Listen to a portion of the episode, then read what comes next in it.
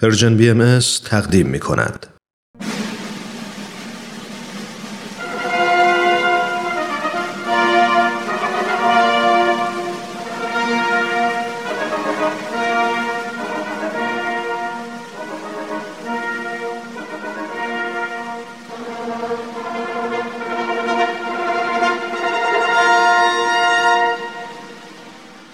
تاریخ به روایت مورخ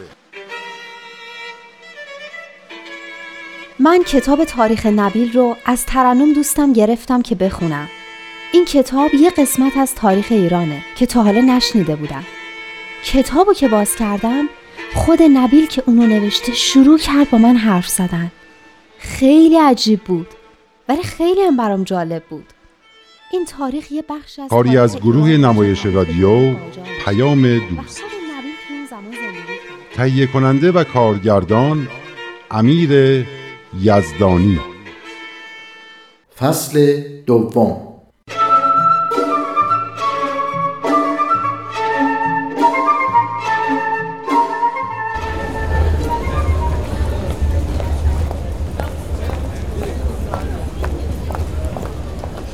ترنم خانم کجایی؟ تا کجا خوندی؟ منم رسیدم به قلعه ماکو اما من کم کم دارم وسایلم رو جمع می‌کنم که برم دیگه آخراشم. اما من تا آخرش خوندم. حضرت باب چند وقت ماکو زندانی بودن؟ نه ماه کتابایی مثل بیان عربی، بیان فارسی و دلایل سبعه در این دوره نازل شده. بیان مهمترین کتاب حضرت بابه. درسته؟ درسته. گفتی بیان فارسی و عربی. یعنی اصلش عربی بوده بعد به فارسی هم ترجمه کردن؟ نه. بیان فارسی و عربی با هم فرق دارن. ترجمه هم نیستن. توی این کتابا احکام و قوانین آیین جدید حضرت باب اعلام شده. این همون چرخه بحران پیروزیه که بارها تو تاریخ می‌بینیم. با اینکه تبعید و زندانی شدن حضرت باب در نقطه دوری مثل ماکو به دسیسه حاج میرزا آقاسی یه بحران به حساب می اومد اما خاضع و خاشع شدن مردم ماکو و از همه جالبتر خود علی خان ماکویی در مقابل حضرت باب و آثاری که در این دوره نازل شده نشون میده که این بحران موفقیت و پیروزی امر الهی رو در بر داشته. پیروزی که باعث میشه بحران دیگه ای به وجود بیاد. منظورت همون گزارشاییه که جاسوسای حاجی میرزا آقاسی بهش دادن؟ دقیقا.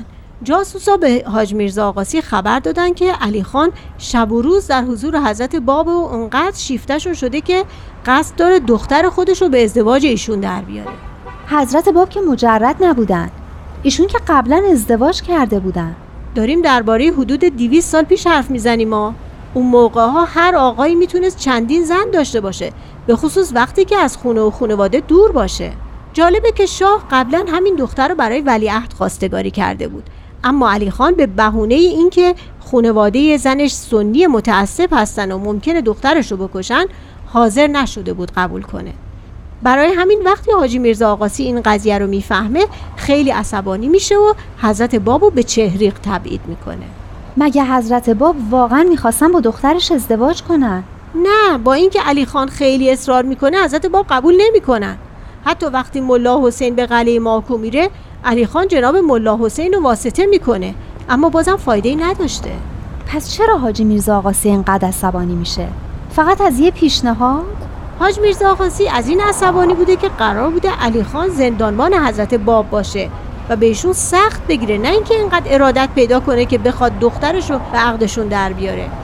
البته شاید درخواست پرنس دالگورکی هم بی تاثیر نبوده. پرنس دالگورکی دیگه کی بوده؟ دالگورکی سفیر روسیه در ایران بوده. ظاهرا از محبوبیت حضرت باب در اون نواحی و از تجمع یک گروه نواندیش و طالب تحولات اجتماعی مثل بابیا اونم در آذربایجان و در مرز روسیه نگران بوده. یعنی تعداد بابیا انقدر زیاد بوده؟ آره خیلی بودن. بعضی از تاریخ نویسا و محققات تعدادشون رو بیشتر از یه میلیون نفر می‌دونستند که با توجه به جمعیت اون روز ایران خیلی جمعیت زیادی بوده.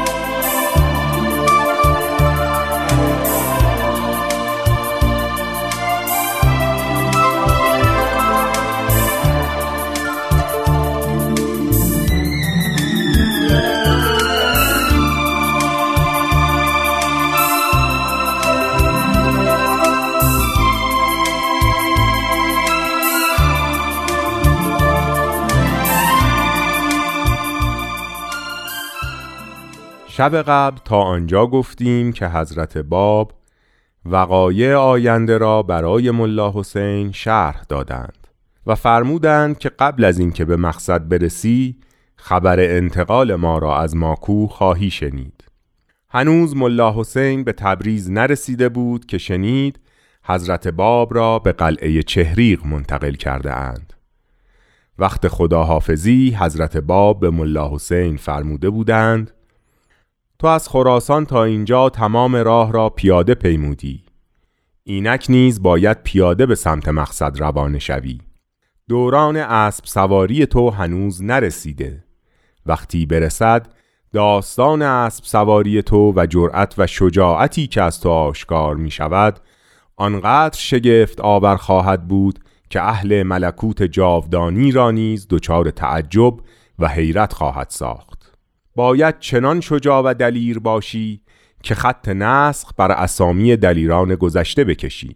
بعد مسیر سفر او را مشخص نمودند و برای پیروان خود پیام های محبت آمیز فرستادند و در نهایت فرمودند از تهران باید به طرف مازندران روانه شوی. در مازندران گنج پنهان خداوندی را خواهی یافت. آن گنج پنهان تو را به کارهای بزرگ معمور خواهد ساخت آن معموریت ها خیلی عظیم است چون به مازندران رسیدی از حقیقت امر کاملا با خبر خواهی شد صبح روز نهم عید نوروز ملا حسین به جانب مازندران روانه شد. گفتین گنج پنهان؟ یعنی واقعا ملا حسین گنج پنهانی توی مازندران پیدا کرد؟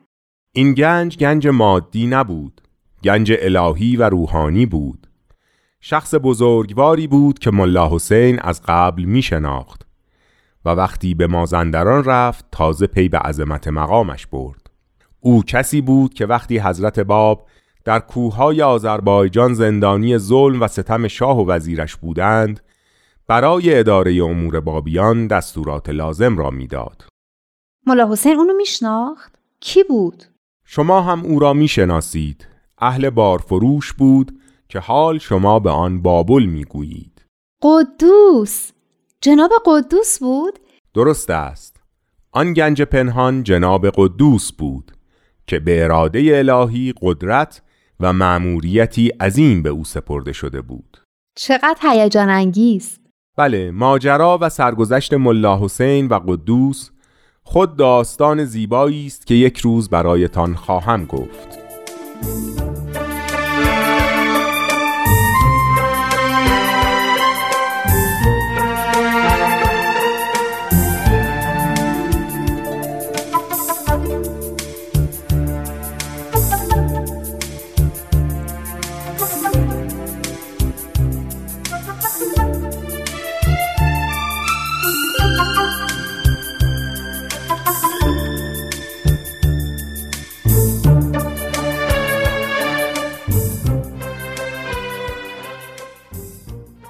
گفتیم که حضرت باب بنا به امر حاجی میرزا آقاسی به چهریق منتقل شده و به دست یحیی خان کرد سپرده شدند. یه حاکم قلعه دیگه مثل علی خان ماکویی؟ بله، اما خواهر یحیی خان همسر محمد شاه و مادر ولیعهد بود. پس شخص مهمی بوده. بله و میرزا آقاسی به او دستور اکید داد که نسبت به حضرت باب مانند علی خان ماکویی رفتار نکند و به هیچ یک از پیروان ایشان اجازه حضور در محضرش را ندهد. یعنی دوباره از اول گرفتاری و سختگیری شروع شد. خیر با اینکه دستورات میرزا آقاسی خیلی شدید بود اما یحیی خان وقتی عظمت و بزرگواری حضرت باب را دید محبت شدیدی به آن حضرت پیدا کرد و دستورات حاجی میرزا آقاسی را به کلی کنار گذاشت. پیداست که اونقدر قلبش پاک بوده که احتیاجی به خواب و رویام نداشته. بله کردهایی هم که ساکن چهریق بودند با اینکه نسبت به کردهای ماکو دشمنی بیشتری با شیعیان داشتند اما محبت و ارادت شدیدی به حضرت باب پیدا کردند. هر کدام صبح که از خانه بیرون می آمدند قبل از شروع به کار به سوی حضرت باب می ایستادند و طلب فیض و برکت می کردند و حتی سر به سجده میگذاشتند و برای همدیگر از عجایبی که از آن حضرت دیده بودند تعریف می کردند. چقدر بدبخت بوده این حاجی میرزا آقاسی با اون همه نقشه که میکشیده و دستورایی که صادر می‌کرده یحیی خان مانع هیچ کس نمی‌شد. هر کس که می‌خواست می‌توانست به حضور حضرت باب برود. عده زائرینی که برای زیارت حضرت باب می‌رفتند آنقدر زیاد بود که در چهریق جای کافی برای همه آنها نبود. برای همین در شهر چهریق قدیم که به اسکی شهر معروف بود و تا قلعه یک ساعت راه فاصله داشت اقامت می کردند. هرچه حضرت باب می خواستند هم از همین چهریق قدیم یا اسکی شهر خریداری و به زندان آورده می شد. راستی جریان اصل را شنیده اید؟ اصل؟ نه پس برایتان می گویم حکایتش عبرت آموز است. حضرت باب یک روز فرمودند که اصل بخرند. وقتی خریدند از قیمتش سوال کردند. مبلغی که برای اصل پرداخته بودند کمی گران بود. فرمودند اصل خوب را می شود از این ارزانتر هم به دست آورد. من پیش از این تاجر بودم. شما باید در جمیع امور و در همه معاملات از من پیروی کنید. همسایگان خود را گول نزنید و مواظب هم باشید که کسی شما را گول نزند. این است روش مقتدای شما. ببخشین مقتدا یعنی مولا؟ یعنی کسی که به او اقتدا و از او پیروی می کنند. کسی که او را سرمش قرار می دهند. بله هیچ کس نمی توانست در هیچ قسمتی با حضرت باب نادرستی کند و آن حضرت هم هرگز راضی نمی شدند که نسبت به کسی حتی اگر ناتوانترین فرد بشر باشد برخلاف انصاف رفتار شود.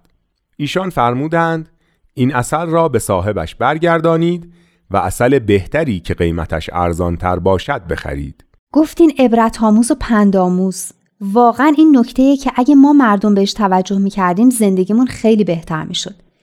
خیلی بده که توی جامعه همه تقلب بکنن و دروغ بگن و بهونهشون هم این باشه که همه همین کارو می‌کنن. بله همین است که شما می‌گویید اگر مردم ما همین یک نکته را به درستی رعایت می کردند همه از آسایش و راحتی بیشتری برخوردار می شدند.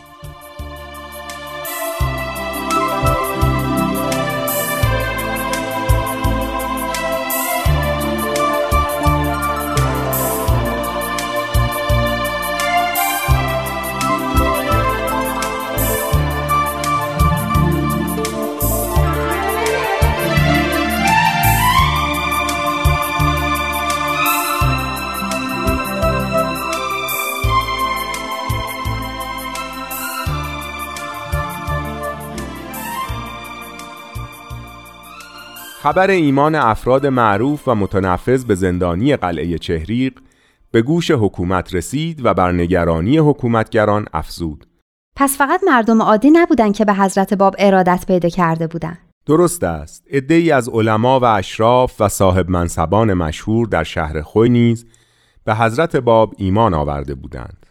برای مثال میرزا محمد علی و برادرش بیوک آقا که از اشراف مشهور و معروف آن نواحی بودند به پیروان حضرت باب پیوسته و به تبلیغ همشهری های خود از هر طبقه و سنفی مشغول شده بودند. و از به شکلی در آمده بود که بین خوی و چهریق جمعیت زیادی از مؤمنین و جویندگان حقیقت در رفت آمد بودند. بیچاره حاجی میرزا آقاسی می‌دیده که اوضاع از ماکو هم براش بدتر شده. یعنی هر کاری که در دشمنی با حضرت باب می‌کرده نتیجه عکس می‌داده. حکایت میرزا اسدالله هم خیلی جالب است. خوب است آن را هم بشنوید.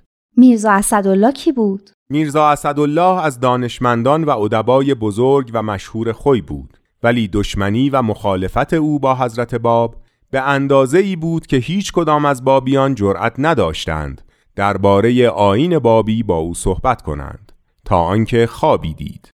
فکر کنم هر کی حرف حساب حالیش نمی‌شد حضرت باب به خوابش می‌رفتن و با زبون روح و قلبش باهاش حرف می‌زدن. البته هر کس که قلب مستعد و پاکی داشت. باری میرزا اسدالله خواب خود را برای هیچ کس تعریف نکرد و چند مطلب را در نظر گرفت. بعد نامه ای برای حضرت باب نوشت و فرستاد. به این مضمون که من سه مطلب را در نظر گرفتم. خواهش دارم بفرمایید آن مطالب چیست؟ بعد از چند روز نامه ای به خط حضرت باب به دستش رسید که در آن رویایی را که میرزا اسدالله دیده بود شرح داده بودند و به مطالبی که در نظر گرفته بود اشاره فرموده بودند حالا دیگه می‌خواست چی بگه؟ میرزا اسدالله بعد از دیدن این نامه به حضرت باب ایمان آورد و از شدت شوقی که داشت با اینکه عادتی به پیاده روی نداشت پیاده برای دیدن حضرت باب به طرف قلعه به راه افتاد آن راه سنگلاخ و طی کردنش بسیار سخت بود. اما هرچه پیروانش درخواست کردند که سواره برود قبول نکرد. وقتی به حضور حضرت باب رسید بر یقینش افزوده شد و شجاعت زیادی پیدا کرد. فکر کنم به این میگن نیروی ایمان. قدرت و شهامتی که ایمان به آدم میده. همونطور که به ملا حسین داد. مرحبا دقیقا همین طور است که می‌گویید. همان سال حضرت باب به چهل نفر از پیروان خود فرمودند که هر کدام با استناد به آیات قرآن رساله ای در اثبات آین جدید بنویسند. همه اطاعت کردند و هر کدام رساله ای نوشتند و تقدیم کردند. رساله ای که میرزا اسدالله نوشته بود خیلی مورد توجه حضرت باب واقع شد و رساله او را خیلی تحسین کردند و به او لقب دیان دادند. ببخشین. دیان یعنی چی؟ دیان از اسامی خداوند است به معنی قاضی، قهار، حاکم، جزا و پاداش دهنده.